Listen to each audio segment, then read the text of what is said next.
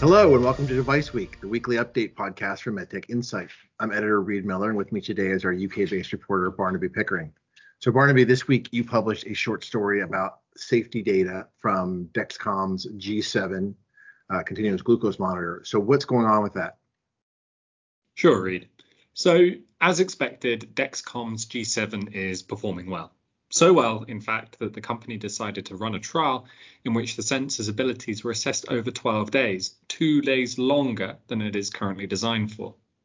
The data, in summary, said that the G7 could function for up to 12 days and that its accuracy did not decrease by much after that period of time. The data also reaffirmed the notion that wearing CGMs on the arm is slightly better than the abdomen, which is a popular alternative location for wear as it's more discreet.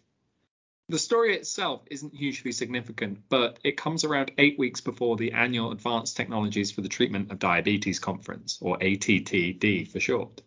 Typically, CGM and insulin pump manufacturers use the period before ATTD to show off their recent innovations, to show off their device's functions, and essentially lay the stage for what's going to come on later in summer after ATTD and towards the American Diabetes Association's annual conference in June. Moreover, the data comes at a point in the CGM market where competition is really beginning to heat up. Dexcom produces the premium option, the G5, G6, and G7 sensors, which cost, I believe, a couple of hundred dollars more per month than the second most popular system, the Freestyle offered by Abbott. This leads to a tricky dynamic where Dexcom has to justify the additional cost when there are many other competitors aiming to catch up with them. All right, well, that's fantastic uh, coverage. So you also published a piece this week specifically just looking at venture capital and medtech. What can you tell us about that? So the core source for the story was the 2022 KPMG Healthcare and Life Sciences Investment Outlook report. Last year, I wrote about the 2021 version and spoke to its author, Christian Pothier, and this year I figured I'd do the same. We started off with a reflection on 2021 and the best way to describe 2021 in a healthcare and life sciences investment perspective is that it was quite simply manic. The amount of money spent in the sector was almost double that we saw in 2020, almost triple of what we saw in 2019. Because of the pandemic, huge amounts of spending were allocated to new technologies, particularly digital health applications, as well as advanced testing technologies. Moving into 2022, Pothier was keen to point out that this year is likely to be one of consolidation for the life sciences sectors. The money was spent and it's time for these investments to potentially begin making returns. These returns will come either in the form of a simple revenue profit model or it will come as investors sell off their stakes in these businesses. The alternative is that valuations across the board slump as investors, creditors, and ultimately payers may realize that many of these companies who flourished over COVID 19 fail to continue their success as these funds dry up. Okay, well, thanks for that update. Yeah, our readers should look forward to a lot more insight on financing in this space in 2022.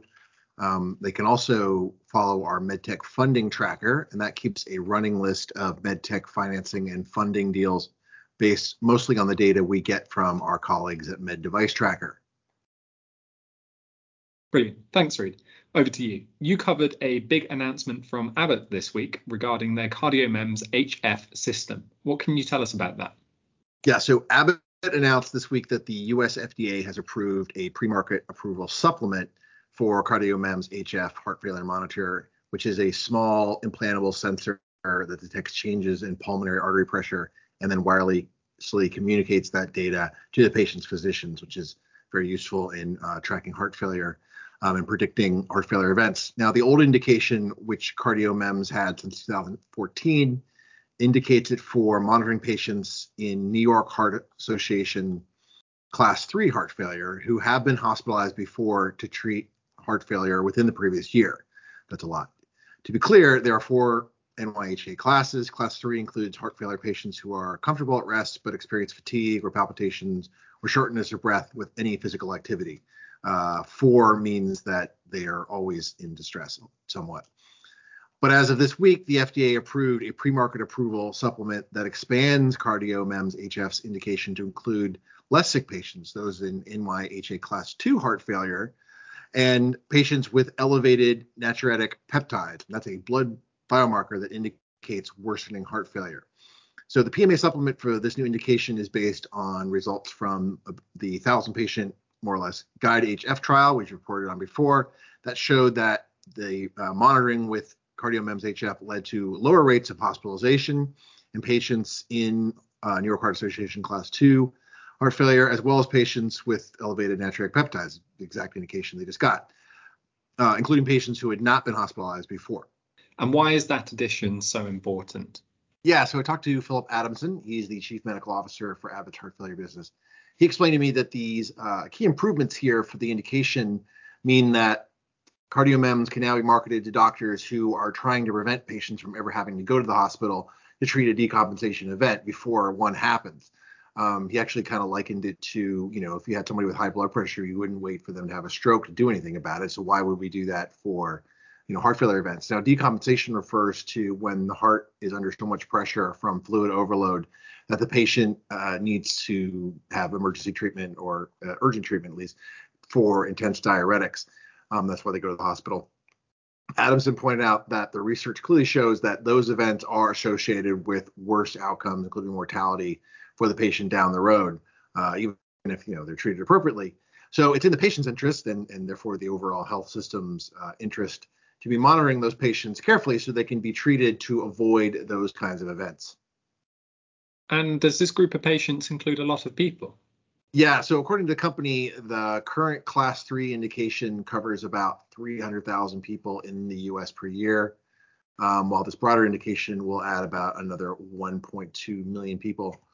You know, that's looking at the US again. Uh, um, also, these are patients earlier in the heart failure progression, and they're not always treated by a heart failure specialist. They're usually uh, being treated by a primary care provider or a cardiologist. So this opens up a whole new group of physicians that Abbott can talk to about cardiomems and and prevention.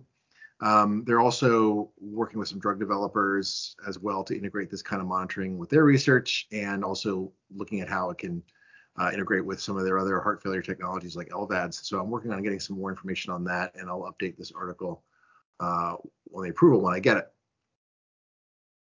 Brilliant. That sounds great. Thank you very much for that, Reed. You can read about all these topics and a lot more on medtechinsight.com. We're also working on a startup spotlight on Artivio, a company producing a device to treat vascular flow deficiencies. We'll also have an article about Medtronic's comments during their first quarter call about how they're reviewing their portfolio, which is being interpreted as maybe an indication they'll be selling off some businesses. The archive of MedTech Insights Device Week, Digital Health Roundup, Speaking of MedTech, and the rest of Informa Intelligence's podcasts are available on the Informa Pharma Intelligence channel on Apple Podcasts, Google Podcasts, SoundCloud, TuneIn, and Spotify Podcasts. You can follow us on Twitter at medtech underscore insight. I'm at medtech Barney, and Reed is at medtech Reed with two E's. Thank you, and have a good week.